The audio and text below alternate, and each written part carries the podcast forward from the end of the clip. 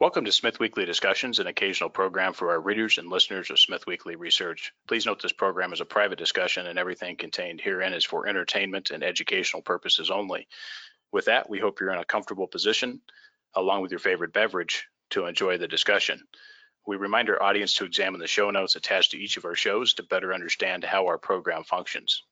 Before we get into our discussion, we want to say thanks for questions coming from our audience at Smith Weekly, including Luke A. and Nick W. Greg Hall is our guest today. Greg is Executive Director and C E O of Alligator Energy, a uranium-focused explorer with exploration projects in the Alligator River Uranium Province, Northern Territory, and also uranium project interest in South Australia. Alligator Energy also holds a nickel cobalt project in Italy. The company is listed on the Australian Securities Exchange under the symbol A G E. Mister Hall, how are you? Very good, thank you, Andrew. I'm keeping well. Well, Greg, you know, you were kind enough to agree to come on the show, and we had met and spent some time together in Adelaide during the Uranium twenty nineteen conference, of which I would point out that you're part of the organizational team for that conference. And what it was for me that Greg really has industry credibility when you look over his past experience, and also due to his extensive Rolodex of industry contacts. Greg really knows most of them, I would say. But first off, Greg, speaking of the Adelaide conference, uh, can you share with us a little bit of a preview of what folks can expect coming out of the conference this year? Uh, yeah, thanks, Andrew. Certainly, I'm I'm on the organising committee again. It's chaired by Mark Chalmers, of course, who's U S-based but has strong links to Adelaide. Uh, but the organising team comprises both operational and some academic government people. We have a uh, we try to have a range of speakers here, including some international speakers, either in the nuclear industry or in this year we're trying to get speakers from the S M R industry, as well as some of the nuclear medicine and radiation uh, people here, along with explorers uh, from Australia, from within Australia mostly. But as we're starting to get a bit of international interest, because it's the only uranium conference that's still going on in, in uh, Australia. It's Adelaide-based, uh, and, uh, of course, this is where most of the uranium production occurs from within Australia. So it's a um, it's a very good conference. It's well attended, and it is starting to attract some good investor interest. We had good inv- investor interest in the last two years. So it's occurring in the first two days of July, I believe. It's first and second of July, but uh, people can check the Australasian Institute of Mining and Metallurgy website to, to check for that conference. Well, Greg, let's go back to the early days for you. Who, what got you into this uranium sector? Where did you start? Who did you meet? Where did you end up, say, by the end of last cycle? We'll stop there and then we'll continue. Well, look, um, I grew up in Adelaide uh, and uh, started mining engineering here um, and worked in a couple of uh, industries, getting experience in tungsten, metal and gold.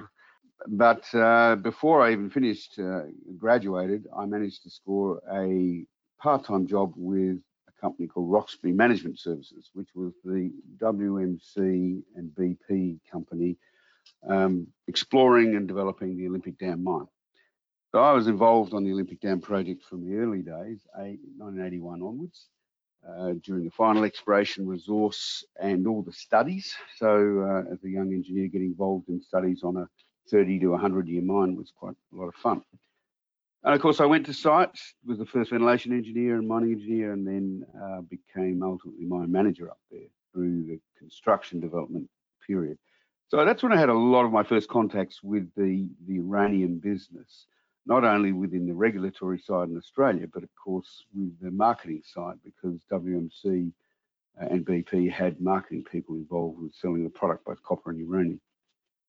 Um, post that role, I was seconded to Sweden, to L K A B, the iron ore group, where we did a lot of technology exchange. But the, it gave me the opportunity while I was in Scandinavia to visit Um, a lot of, in fact, most of the nuclear facilities in Scandinavia, both the, the reactors, the reactor sites, plus some of the long-term repository research that was going on at Espoo and at Finland.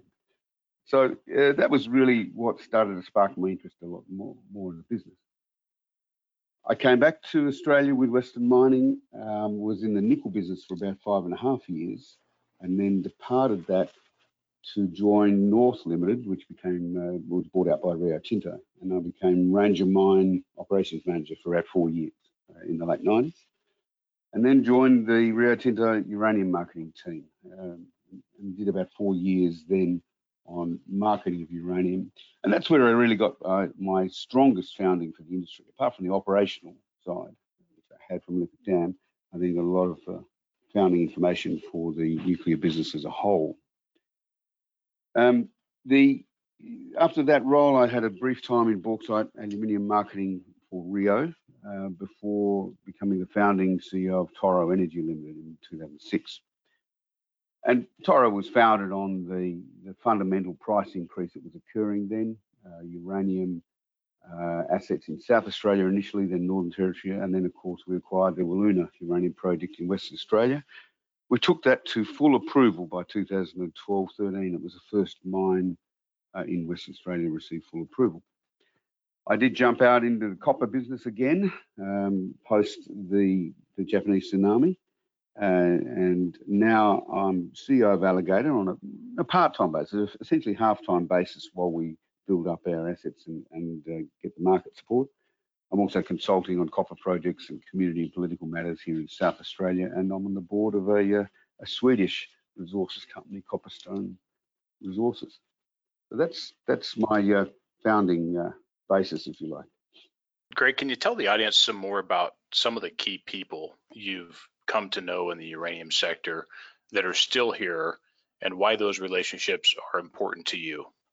Oh, look, they certainly are. Um, uh, at the time I came into the industry, the uh, uh, a lot of the old hands that, that are retired now, like James Eggins, Warren Davies, were in the marketing scene through the eighties, and uh, along with a number of people that would be around and retired now. Uh, then when I got into the marketing scene, I got heavily involved with both the the, uh, the Cameco guys who are new, the Areva people, but in particular in in, uh, uh, in the U S, where I was doing a lot of marketing, I, uh, I knew guys like Gunpat Mani, Jim Graham, Fletcher Newton, a lot of them, all the new chem guys at the time that were around. So uh, that's where I got a lot of my education, shall we say, about the, uh, the uranium business and the nuclear fuel business. I was fortunate enough to, uh, to do a, a range of deals involving a combination of uranium conversion and enrichment. So I learned a lot about the sort of packaging of nuclear fuel along with the potential just straight contract. So that was a great education. Um, And and also, you, you meet a lot of people who've got very long experience in different aspects of the game. So Mark Chalmers I met back in Adelaide at that time, and uh, guys like Tom Poole, who's uh, probably forgotten more about I S R mining than, than I'll ever know. Um, yeah, there was a lot of players around at the time that, that I learned a huge amount from, and uh, it was a lot of fun in the industry, uh, even though the times were tough. I remember going out when the spot price was around six or seven dollars a pound, and uh, having to try and cover costs plus make a profit on a on a short-term contract, so it, it it was a tough time in the market. You know, one of the other things you know about quite a bit is some of the people who made many sales of uranium over the years before and going back to the last cycle. Can you speak just a little bit more to your involvement in that side? Some of the people you worked with, even if they weren't on the same team.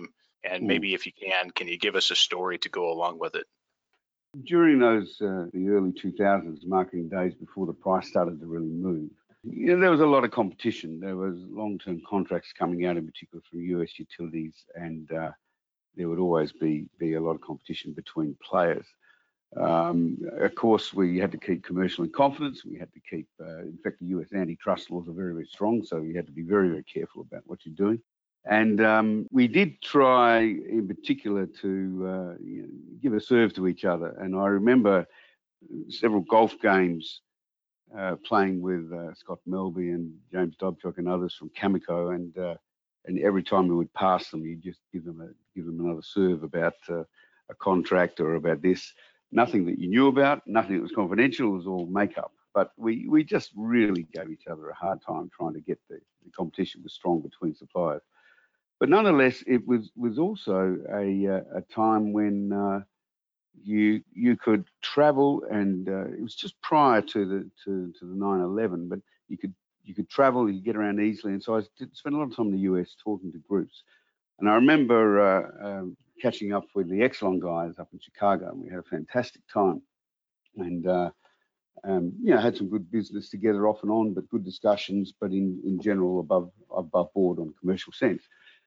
But I recall they had a favourite place they used to go for lunch. So we took them there for lunch and uh, had a great lunch, good chat about things, and then uh, they went back to work. I had to depart.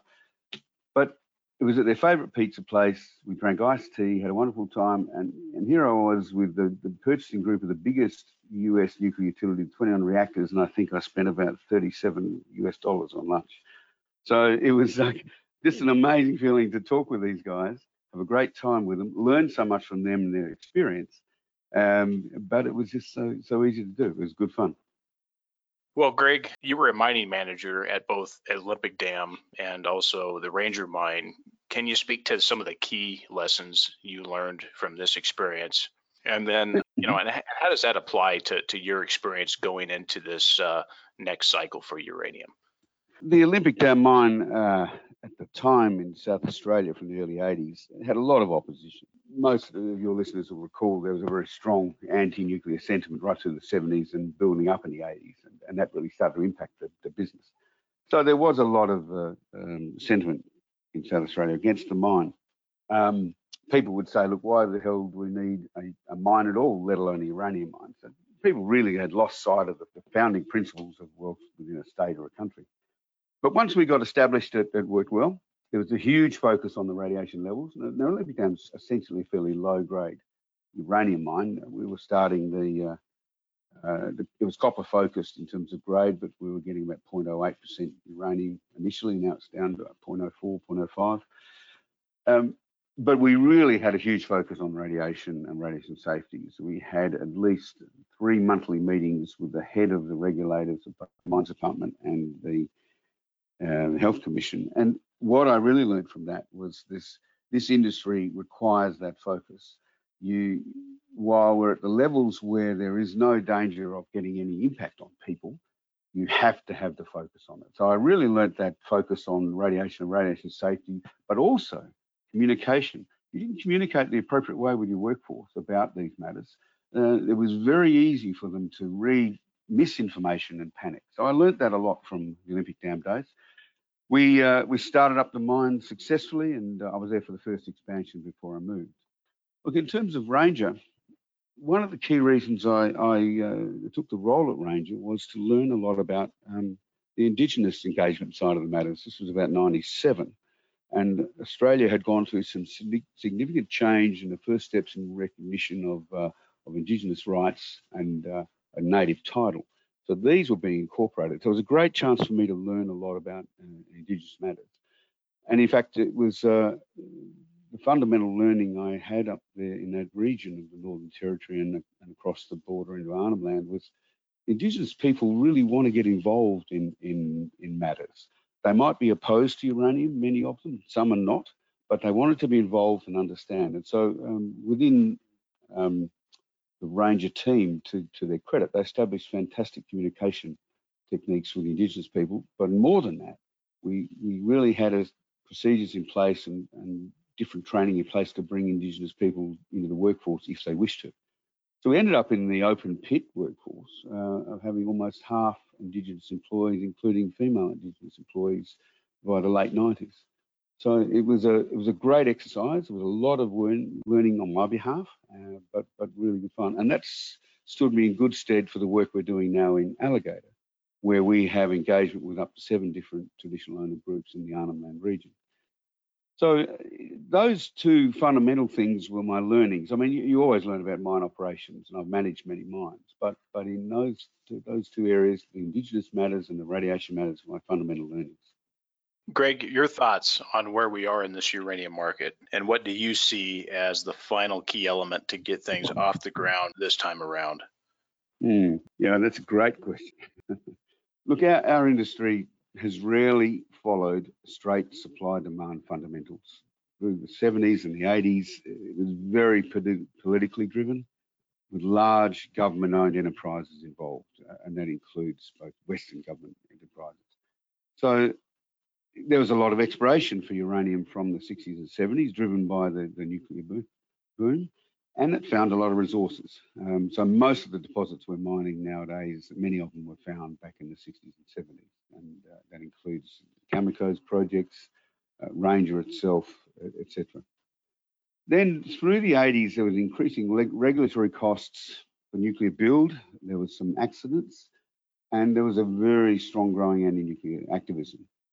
Pretty well the end of the eighties, early nineties, sparked another massive change, uh, with, with Chernobyl and the opening up of U S S R uranium stocks within three-year period.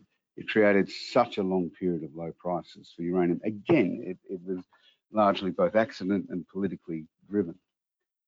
Now, one of the few fundamental supply-demand balance-driven booms was in two thousand four onwards. Um, there was a growth in nuclear power. There had been no production and very little exploration for so many years. And, and of course, the China um, um, increase in nuclear demand really brought through a massive supply-demand fundamental boom. Um, it was also driven by financial markets. Uh, there was a lot of speculation and things, but it was the first almost the first time, apart from back in the seventies, when there was this natural supply-demand fundamental balance. Um, of course, it ended with the Japanese tsunami. There was a, a huge amount of fear-mongering about what that, that... That was a significant, absolutely significant disaster, same as Chernobyl. Chernobyl was worse in terms, but the, the impact of the Japanese tsunami on our industry was similar. Um, the recovery from that is occurring. There is again um, strong build. We've you know we've had a fifteen percent growth in nuclear in four to five years just from new build, um, and there's no uranium production or very little production. Uh, so we're getting back to a time where I think the rising fundamentals are going to come to the fore again. I'm not sure whether it'll be more controlled this time. And, and, I, and I, I debate this frequently with John Borshoff, who's one of the other great characters uh, of our industry and has huge experience in our industry. Um, you know, sometimes we think, well, surely we're going to get smarter here and let's do a nice manage. The price needs to increase to a certain level. Production should increase. We get to a level of supply-demand fundamentals. But we always go in swings and roundabouts. There's a huge crash driven by... Uh, I guess, uh, emotion and fear sometimes, and then that can be followed by a massive boom driven by financial opportunity uh, as well as fundamental. So we're, we're going to see uh, an improvement in uranium and nuclear fuel market fundamentals back to the level where you need to make a reasonable profit from your operations. So that's from uranium mining, from conversion, from enrichment. You have to build plants, you have to operate, you have to operate within a strong regulatory environment, so there needs to be a a fundamental cost of production plus reasonable profit that should drive that. And we're not there yet. We'll have to improve the pricing to get to there. And there's lots of debate about when that will occur. Absolutely. I think the mining industry without profit, I don't think you would have it. And certainly it's going to come. I think the jury's still out on, on exactly when it's going to occur. But can you speak to just for a moment? Yeah, the debate with John would be interesting, but had Fukushima not happened, can you speak to where the price was and the amount of supply coming online? Would it have been different? Would the outcome have been different? Obviously, we know the political and uh, social ramifications would have been different by now, but certainly the supply side, given the amount that was coming online at, at the price that we saw, was this inevitable that we would have gotten into a bear market? All right. Um, look, going back to the, the original price increase, it was two thousand four, five was the start of it. It really built up in two thousand six, of course. What was interesting about that time was there'd been so little work done on new project opportunities or new uranium projects uh, for the last fifteen years before that, that it took a huge amount of time for supply to react. So the price started moving in two thousand four, five, and in fact, supply went down in two thousand five, six. Uh, um, so the production, actual production from the existing operations went down. People were trying to scramble and, and increase production from operations, but there were some fundamental issues. There was a fire at Olympic Dam. There was a flood at MacArthur River. Um, you know, the, the, there's operational matters and occurrences that occur. So production actually went down. It didn't follow price straight away. But then you started to get the buoyancy from new exploration and new potential projects, and feasibilities and things that are out there. So you you, you had... Um, potential production following the market. But so many people, so many people underestimated what it takes to get a uranium mine going. Um, within Toro Energy at the time, we had our target, once we had a reasonable resource at Wiluna, our target was get approval. Absolutely get approval. Approval is paramount to being able to operate. And I'll, I'll jump out of this story for a minute to go back to one from about uh, late seventies, early eighties. In late seventies, there were two new uranium projects being explored and developed. One was at Rossing in Namibia. The other one was at Jabiluka in, in uh, the Northern Territory. At the time, Rossing got approval at a grade of zero point zero five percent roughly and kept going. It's been going for thirty-four years. Jabiluka at a grade of zero point five percent, ten times the grade, didn't get approval and didn't get going. Sometimes the fundamentals in uranium are about having your ducks in a row, you have the right community and government relations and your approval processes, and that will make, mean you can achieve production. So I think we started to see that in the, uh, the last boom towards two thousand eight, nine, ten and into eleven, where there were projects advancing through approval and getting approval, which potentially could have gone ahead. At the time of the Japanese tsunami, the uranium price was seventy-two dollars a pound and increasing. It had dropped back down from its peak of one hundred thirty or so, but it had come back down to around sixty, seventy, but it was increasing again. So look, uh, I believe there would have been a, a range of mine startups. Some of them may not have uh, succeeded to make a profit because you, you underestimate the cost of operating a uranium mine.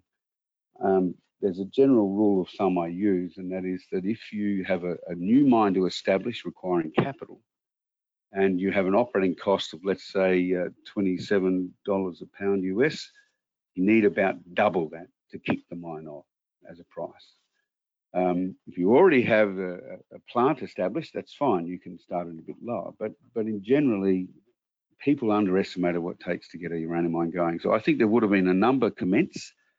Uh, I don't think it would have swamped the market because uh, it, it's not that easy to start mines. Ultimately, I would think there would have been some fundamental supply-demand balance. Some of those mines that might have managed to start, let's say from two thousand eleven onwards, might have failed, but many would have kept going. So that's my view. And thoughts on three things. What can derail the market going forward? When do you see this actually taking place? What do you see as far as, I mean, if you can give us a range, Greg, I, I know predictions are, are, everybody has opinions and predictions are the same, but can you tell us when you see this uh, market starting to turn? What can derail it this time around, and how should investors prepare?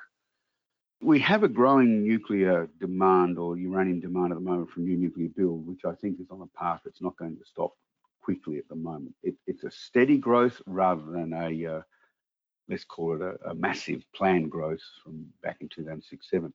So it's a steady growth.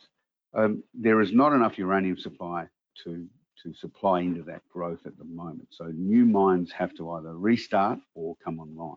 So there will be a growth in production going forward. Um, there is a massive build cost, in particular in Western countries, where we, we have had less standardized design.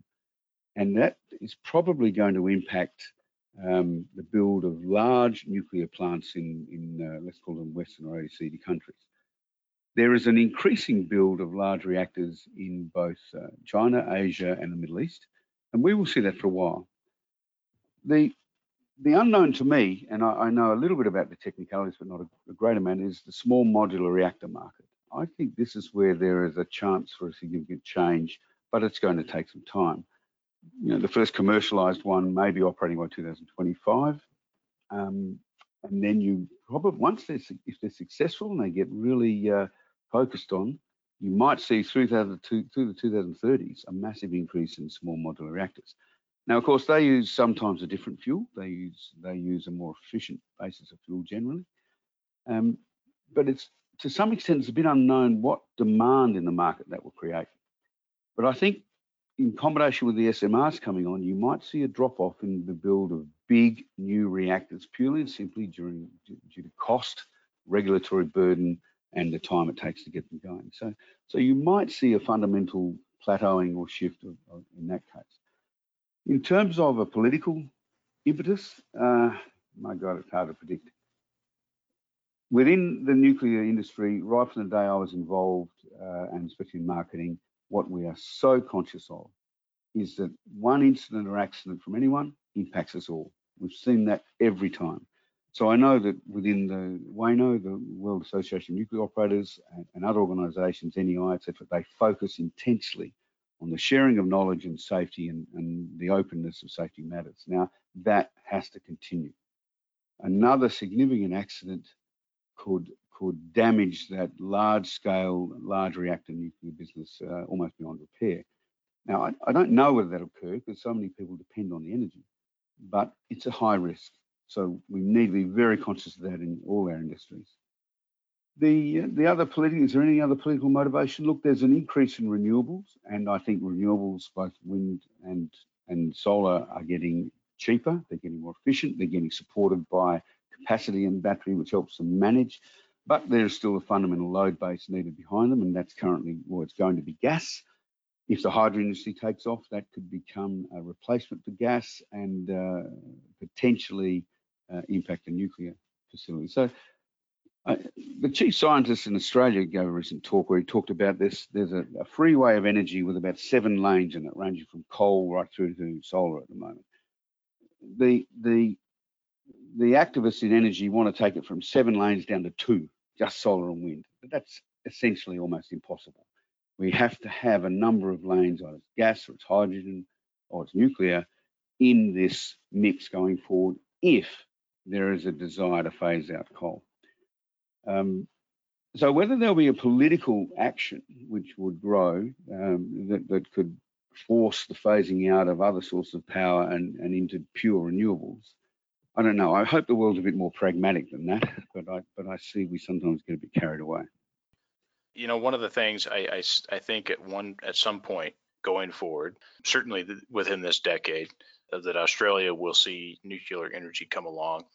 And then with the use of S M Rs, I see that as really a net growth, because when you take a smaller modular reactor and you start to apply it, and if it gets accepted, starting potentially in the U S by twenty twenty-five or so, once that starts to get adopted, the small scale of those will be, in my opinion, used more frequently for applications that wouldn't otherwise be available if you were dealing with large conventional reactors. I think that the adaptation of S M Rs, if they can get through in some of the major jurisdictions like the U S, I see that that really, to me, is a net net positive for the industry, both from a nuclear power standpoint and then also from the mining side. So that's my thoughts on it. Can no, you... just a quick question. I think I think you're right. I, I think the if Australia is going to adopt nuclear, it'll adopt S M R. We actually are, are spread enough where it's almost impractical or difficult to build a, a big one gigawatt, one and a half gigawatt reactor. There's only very few places in Australia that can handle that. In my own state of South Australia, the, the, the coal plant that shut down was two two sixty kilowatt boilers, perfectly amenable to replacing them with two two hundred or two fifty uh, megawatt S M R. So I think you're right. I think there'll be places that will use S M R that would not use large reactors. And you, you could be right in terms of the net growth going forward. Yes, just with regards to renewables, look, we're not going to strap our submarines with wind turbines and solar panels. We're not going to strap our spaceships with wind turbines and solar panels. So at the end of the day, you know, nuclear is going to prevail. It doesn't compare at this moment, and, and I, I suspect for at least the next few decades, uh, nothing will come along to, to even become close to replacing it, given the time frame it takes to do anything, and just the fact that uh, the industry is, is reluctant to, to convert or change, and it takes a significant amount of time to make those changes. But tell us about how, how should investors approach the market now? Should they wait? Or should investors really be prepared and already have kind of a foot in the water with regards to uranium? Can you speak to how investors should really be prepared at this point in the game? If you're looking to use uranium as a vehicle for mm. investment purposes, how should they be placed in twenty twenty? Well, there, do, there does seem to be generally two types of investors that come into the uranium business. There, there's those that, that understand the fundamentals a little more and would be willing to take a bit of buy and hold strategy with some funds, you know, not, not massive perhaps, but some. And so I think you'll find those investors are probably already in the market in their chosen stocks. They like this, they like that, uh, et cetera. So they're probably already there. And uh, I think I think that's a reasonable thing, because uh, we're seeing you know, we're seeing the continuous build of nuclear, the increasing demand, and and the the upset of different political things going on, like the U S matters at the moment, which any of them get sorted, or if there's a fundamental issue in terms of any production uh, in uranium, you'll see a, a price move. So if you're already set uh, in your favorite company with a certain number of funds, you're willing to hold, I think that's the right, uh, right thing to do, and that's your style of investing.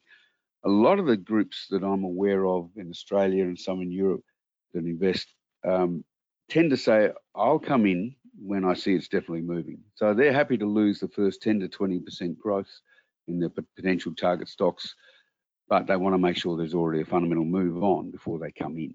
So they would be the investors that move from commodity to commodity in, in many ways, and so we'll, we'll try to pick the winner. Um, those guys won't come in early no matter what. But I think the, the fund, those who understand the fundamentals uh, and the readers of your reports and, and other matters would probably already be set in a few key stocks that they'd like. Then it's a matter of saying, okay, do I jump into some greater risk stocks? Uh, do I sit and hold with some of the more certain ones? That's almost the question you want to take now.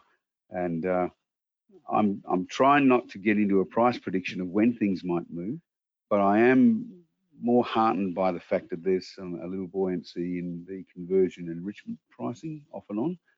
Uh, that will start to impact things such as the uh, the secondary supply of uranium, and, and I think that's where there's there's a, fir a first change in those nuclear fuel costs will start to indicate a change in uranium. Absolutely, I agree, and we're there. That's starting to occur. I think those, some of the folks that are waiting on the sidelines, I think they're not going to be able to get in until it's three to five hundred percent before they get convinced. Because if you take a look back at two thousand sixteen. Mm. You had fantastic moves with just about all of the stocks in the sector. Oh. Um, I mean, I mean, I don't think there was any stock that didn't go to three hundred percent. And I know of some that got close to eight hundred, nine hundred percent just in twenty sixteen alone, just off that, what was it, maybe a ten month period. Mm. So it'll be interesting to see what happens with those folks when they decide that they realize that now, yeah, this is the uptrend, let's get in.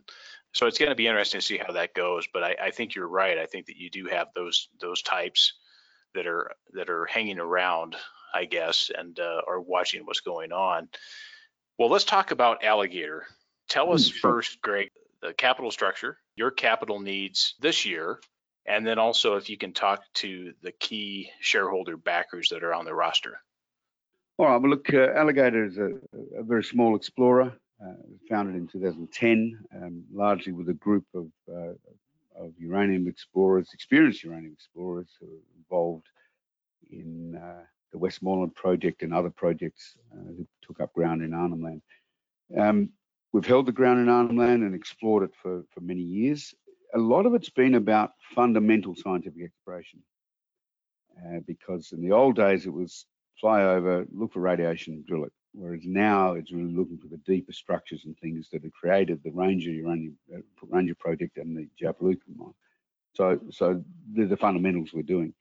In terms of where we see an overall sense in Alligator, where we've uh, we've got a we've only made a small uranium resource discovery in uh, in Arnhem Land. Um, we're a very small company, only about a three million market cap. We have a lot of shares on issue, and and we will need to do some fundamental recapitalization of the company going forward.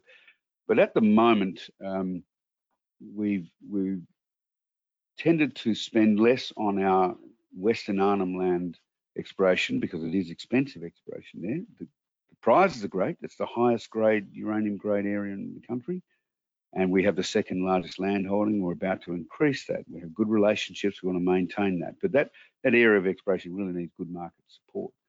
But we picked up a, a new conceptual project in South Australia to the north of, uh, of the Honeymoon area in the same sort of formations, but associated with the Cooper Basin oil and gas fields. And the concept in here in Big Lake Uranium is the largest I S R fields in the world are associated with, in some way with hydrocarbon basins, Kazakhstan and Texas and Wyoming. But there's only been one company ten years ago did a little bit of drilling around some of the uranium spikes found in the oil and gas fields of the Cooper Basin in the far north of South Australia. And we believe they didn't really look at where the, the potential paleochannel uh, traps are, so, which is some distance from where the spikes were found. So we are evaluating that. Some initial work done by two private geos. We're expanding on it, and it's a fairly cheap exploration. We're funded to do that through this year, and, uh, and we're currently negotiating the access agreements with the local Indigenous groups, and then we'll be getting on the ground for some very quick passive seismic E M work, followed up by some air core drilling. Now, that, that's conceptual, but it's a very interesting concept. There's two to three hundred ppm uranium already within the area. There's known links to, to the deeper um, granite uranium basement, and there's fluids. So um, we're going to test that concept. But this year, uh, that will be our exploration play, and uh, we are making sure we maintain the relationships in our Arnhem Land work. We have some very, very good targets there. We engaged a couple of very experienced uranium geologists to help us last year review the Arnhem Land area. And, and while I won't name them, uh, they've got more than forty years experience in the, in the business or on the discovery teams of Ranger and other projects. But they've helped us retarget and refocus on, on the, the structural and Archean basement models we need to look for the right uranium in Arnhem Land. And so when the market's ready, we'll be ready to go there. Um, the nickel cobalt in Northern Italy is an interesting play. It's getting some interest from within Europe, where there's fundamental um, desire from European Union and countries to for, for these strategic minerals. So we'll we'll look at that as a, a separate entity and and potentially attract investment into it from within Europe. But our focus this year is uh, Big Lake Uranium. Test that concept. Have a good look around that area because it just hasn't been done before. There is uranium present and it's associated with hydrocarbons, which of course is reductant for this I S R style deposit. So Arnhem Land and, uh, and Big Lake, they're our key focus. But we had a fundamental shift in the board last year, and we have agreed that we are going to look at um, other uranium projects. So we're currently looking at existing resource dormant projects within Australia, within the U S, and some within Africa.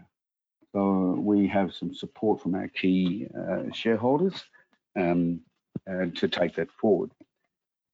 And we've been active in that for some time, but uh, we'll make announcements of those sort of things as and when they occur, of course. In terms of the shareholding of the group, um, the, the founding shareholders were largely retail, um, which came, and uh, Taylor Collison out of uh, Sydney and Adelaide. They came into the company in two thousand ten. In two thousand thirteen, there was a shift. We had a new company, McCallum Group, a private group, which was uh, owned and run by Peter McIntyre and John Main. And, and your, your listeners will know Peter McIntyre, who was the E M D of Extract when they discovered the, uh, the Husab deposit, and John Main was on the board and was the head of exploration there. John, in particular, um, was head of Rio Tinto's exploration throughout the Americas for many, many years uh, in times gone by, and is a brilliant uh, explorationist. And they really reshaped the thinking of the company uh, within Alligator back in two thousand fourteen, fifteen, sixteen to really take a more scientific approach in Arnhem Land in particular. And that's where we brought in some a lot of R and D, a lot of C S I R O research work from Australia.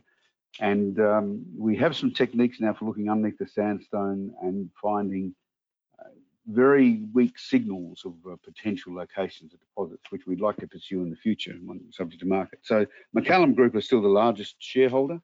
Um, we still have support from from uh, key clients of Taylor Collison and uh, B W Equities out of Melbourne, and uh, they're the main shareholders in the group.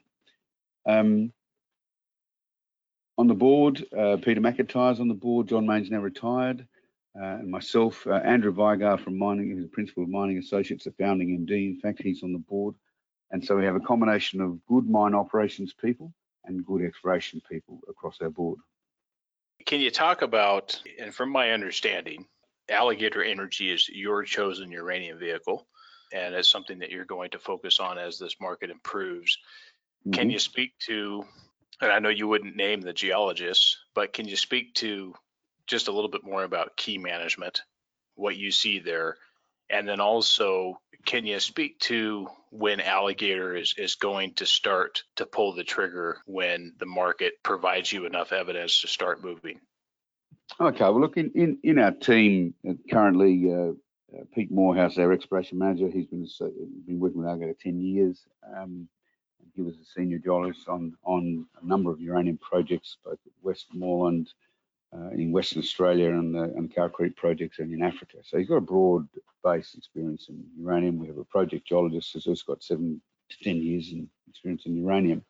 We have a call on about three other very experienced geological consultants, as I mentioned before, who have a broad range of experience, and we call them in to review projects or review tasks and and uh, uh, going forward. Now, along with that, because we're now looking at potential resource projects that we'd like to bring into the group in the future, we we have a core consulting team, which I won't name, that uh, that I know from my past and that have fundamental experience in uranium processing, in I S R, in environmental and approvals processes, uh, as well as, of course, the geology, as I mentioned. So we have a team established behind us of around four to five people that we can call on to help evaluate projects and, and take them forward. And um, as a small company, we flex, we, we conserve cash. Uh, um, as you, your listeners will know, if they've looked at our website, I'm part-time. I will flex my time up. If we're doing a deal like Big Lake, we get it in place, and then I flex my time down and the geologists flex their time up. So we we make sure we use shareholders' cash, and we're all shareholders uh, as well. We make sure we use shareholders' cash wisely to, to match the fundamental interest in the market and the achievements we want to make. So right now we're focused on some geology, approvals and geology in the ground, but behind the scenes myself and uh, the, the M and A guys are looking at other projects. And what is your position, Greg, now that we're on that topic a little bit, what is your position on compensation for an early stage company, and how are you applying that to Alligator? As I mentioned, we flex. So I'm uh, a director of the company, and, and, and I get, for example, a, a director's stipend. And, and uh, I assume that takes care of at least three days a month of my, of my work, no question. And then I would just, uh, I've got a fairly modest salary day rate that goes on top of that. So I'm I'm happy to to maintain that. Um, we have some incentive targets, short and long term, which were purely just, just uh, shares. So we are fundamentally linked to the success of the company. And that's the, the same applies to the, the other employees in the company. Uh, we, we flex the day rate. We manage the workload such that, well, there's a lot to do at the moment, but now there's not, you back off. And so it means you, to maintain that core team, you need to allow them sometimes to do some other things, which they're fine to do. So we have that flexibility of maintaining the core team uh, by allowing them to, to jump out and do some other things.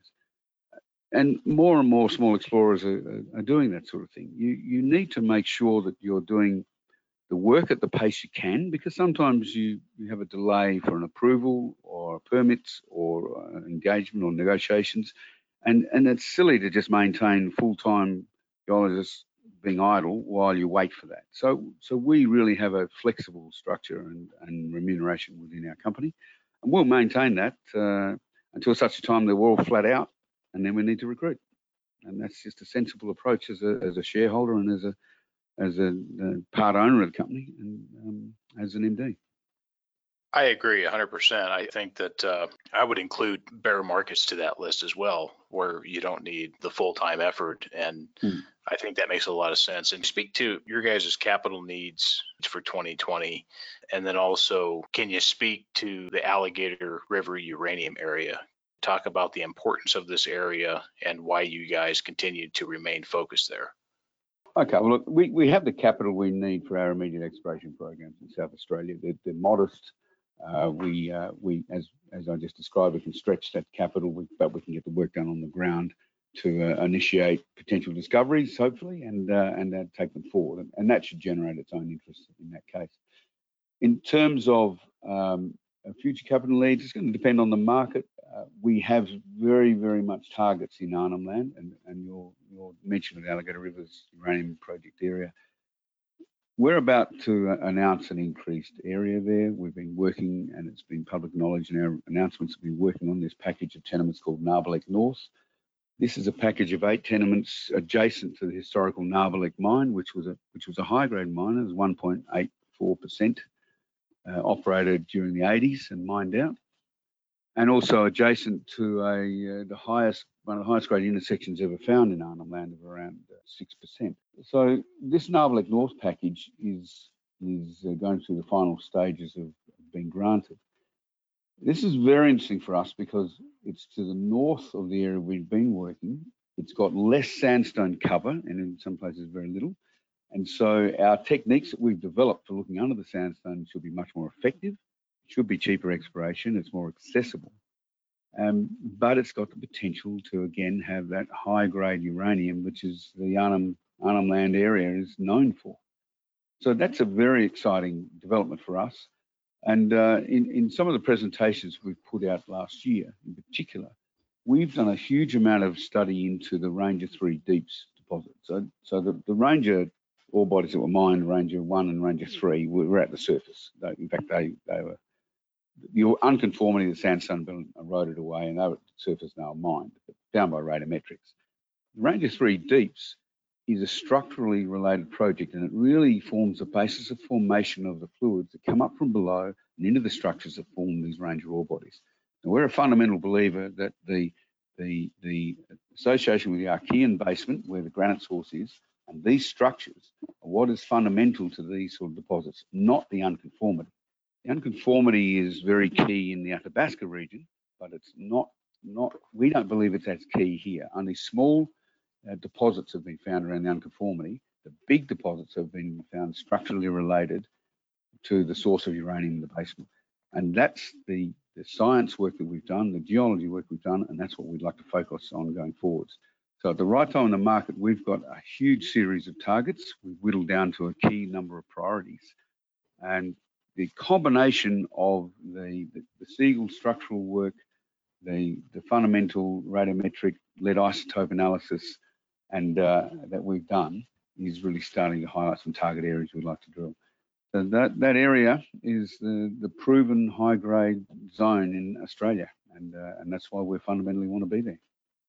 So just so I'm clear, so you guys are pretty much, you guys have already identified what you need to punch, but you're waiting for the market to move before you punch them. So you're not even going to try to screw around and, and try to do some drills here and, and, and look at some stuff here. You're not even going to mess with that. You already know what you want to punch. When the market conditions are right, you're going to punch them, and it's going to be pretty cut and dried. Is that correct? Fundamentally, for Arnhem Land, to, to a large extent, yes. We, we can do some initial work on the ground, which is the, the, the cheap work that we do in terms of uh, uh, initial surveys uh, for lead isotope, chemical, those sort of things, and the deep work, and that can be fairly inexpensive. And we'll, so we'll prepare that and get that uh, underway. But the, the drilling required to get this done requires a certain amount of funds, and uh, look, we, we know there will be a move in the market. We believe that will occur. We're looking at other projects like Big Lake and that to help uh, some fundamental value to shareholders. But the big value to shareholders when the market supports in really looking at these deeper structural targets that we've now found in Arnhem Land. But they cost some money.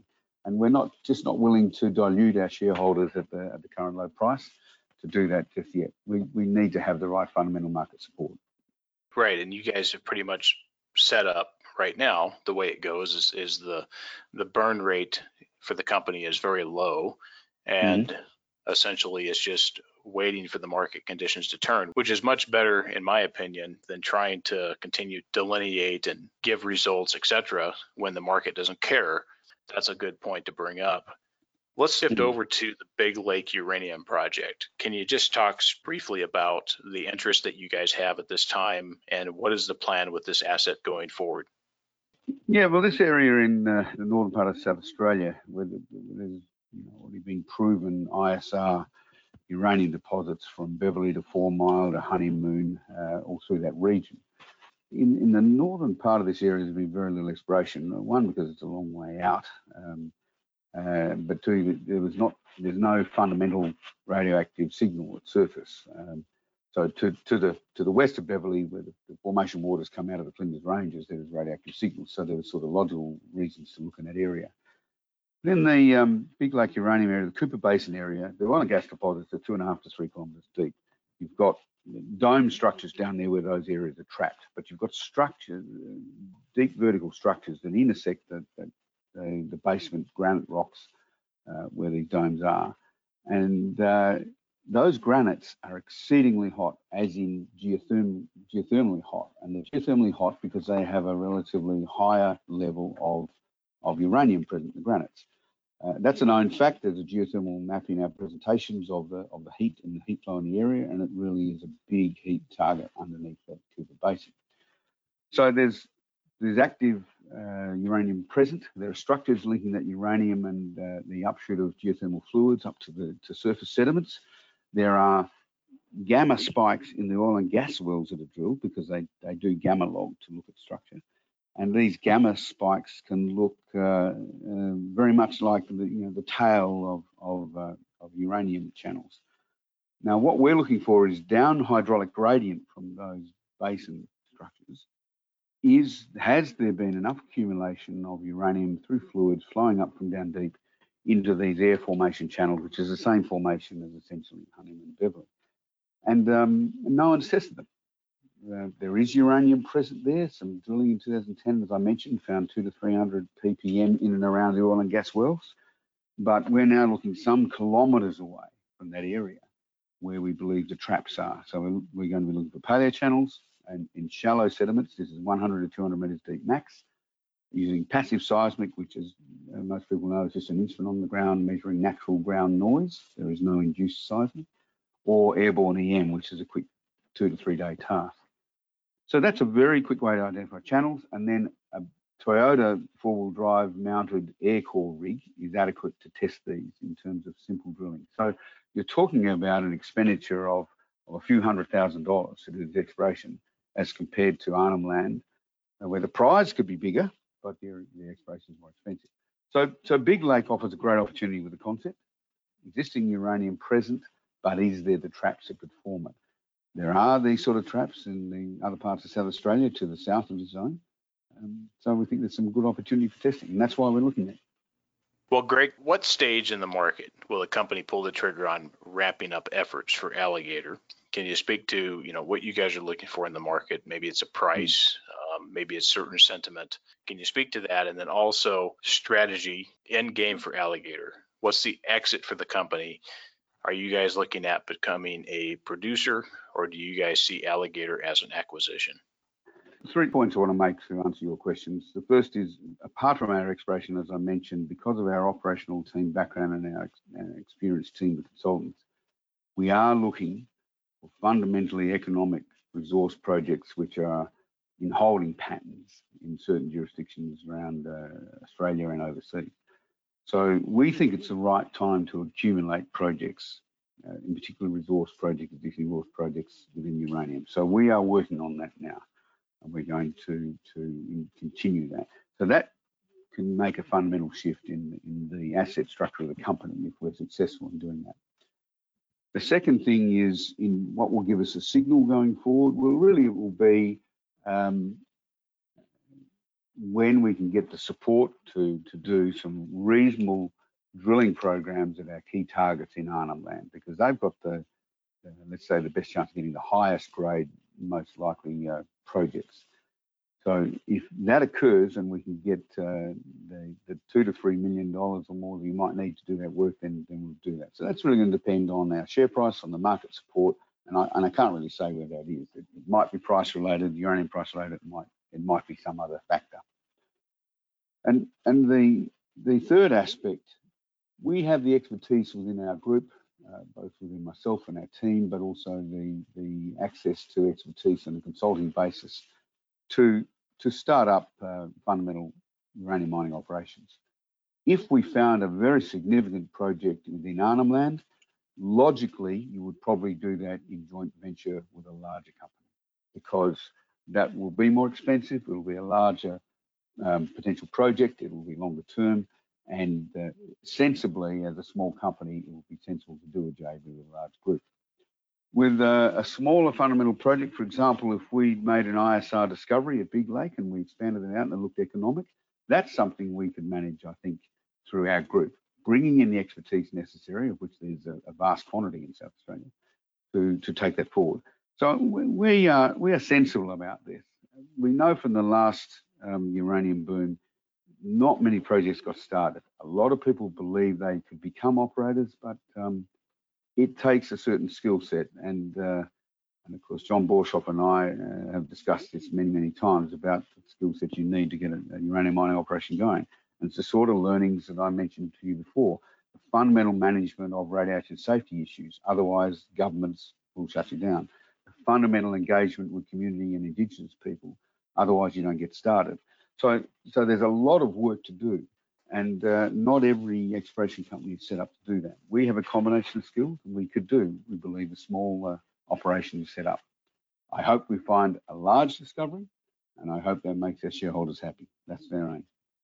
Greg, who should investors pay attention to in this market besides yourself? Okay, well, look, there's not many companies that have made money out of uranium, and uh, it's really a few of the major groups, such as Cameco, that have made money out of uranium production in a consistent manner. They manage themselves up and down. They manage the, the market uh, that they can to their extent in terms of their marketing, and, and they have uh, they can make fundamental dollars. Um, there are uh, companies which have successfully started mining operations, I think, in a good manner. I'm talking about Ur Energy and Peninsula. Um, of course, uh, Paladin back in John days, and they started up in Namibia. And I think you need to look for people who take a, a sensible, realistic approach to starting up a, a uranium operation, or, or have access to uranium operation. And they know fundamentals of approvals, government, and of operations. Uh, without that, you're going to go nowhere. So, so I think uh, the companies I mentioned are ones that have already been in place and are going forward. I think uh, U E C started up projects with their own care and maintenance. I believe there'll be some other U S projects that, that will start up. I also believe that there'll be some, the right longevity of price, you'll get some of the more significant operations start up in, in Africa. Uh, they are generally lower grade, and the issue there is, of course, politics can change. So more recently, Tanzanian politics has become a, a little bit of an issue, whereas five or six years ago, it was perfectly stable. So you've got to be careful in Africa in terms of which projects and which jurisdictions could start at what time. Within Australia, there is more and more an amenable government approach to uranium mining. Yes, there's still individual states that can change their mind, but in general now, even those governments that might be in power in a state uh, that might have a fundamental opposition to uranium mining, if a mine is approved or is operating, they will, they will honour that and support that. So Australia has now had a shift in its approach. So, so I think, you know, there, there's Australian companies. Um, Beverley, of course, is still going well with General Atomics. Uh, Boss Resources uh, have got a good asset there because of the original expenditure that was put in there. So they are getting themselves ready to go fundamentally here, which I think is exciting. And um, yeah, they're, they're probably the, the ones that I'm more familiar with, because I focus on the operators who are operating in a tight manner and, and making sure they, they uh, make a profitable operation. Well, I think that's a good place for investors to start, Greg. So I, I think we'll we'll leave that part there. Why should potential investors who are listening look hard at Alligator Energy as one of their uranium exposure vehicles? What would you say to them? Alligator Energy has a significant skill base of geological scientific research, in particular in the Arnhem Land region, which is the highest grade region of Australia with some of the best potential. We have the second largest land holding in that area apart from Vimy, which is, uh, and our land holding is about to increase. So the best opportunity for a significant discovery to create a mine that could run for thirty or forty years like Ranger uh, is in that region. And so that's why we're there. So that's a, uh, we're well advanced in that. Uh, as, as advanced as only one or maybe two other companies in that region. So, so that's why we're excited. We are willing to jump out and look at other opportunities. We have a geological base in terms of knowledge Uh, that's allowed us to look at things like Big Lake. There's a fundamental belief that I S R uranium mining uh, will continue as a major source of uranium for the future. It's currently fifty-five percent of the world's uranium production. The potential to have a new I S R field in South Australia, which is a massively supportive state for uranium, and, uh, and be able to start and advance a project there is fantastic. It's one of the reasons we like South Australia. I've worked here a lot. I know the area well, I know the government well, and they, they have a very, very strong skill base. So in terms of uranium, uh, the second largest land holding and well advanced geological science in Arnhem Land, the highest grade potential area in Australia, and now uh, a, a project in South Australia, the best jurisdiction to operate for uranium in Australia. So they would be two fundamental core reasons that, that I think shareholders could be, should be interested. Along with that, we're realistic. There's a flat uranium market at the moment. We have a nickel cobalt play in northern Italy, which is awaiting drill permits, and uh, we're generating interest out of Europe to, to give that its own support. So that's, that's the combination of reasons, I think. And best way for the audience to reach out to you and to the company? Well, the uh, the, the website that we have uh, for alligator energy dot com dot a u has our contact details and information on it, and we keep that as up to date as we can. Uh, along with that, um, in our presentations, you'll see uh, phone numbers and contact numbers, uh, which are off our website. Please feel free to give me a call directly, and anyone that's interested in the company, I'm happy to talk. All right, sir. Well, thanks for coming on, and, and look forward to chatting again soon, Greg. Thank you very much for the opportunity, Andrew. It's been good to be able to talk to your listeners. Thank you.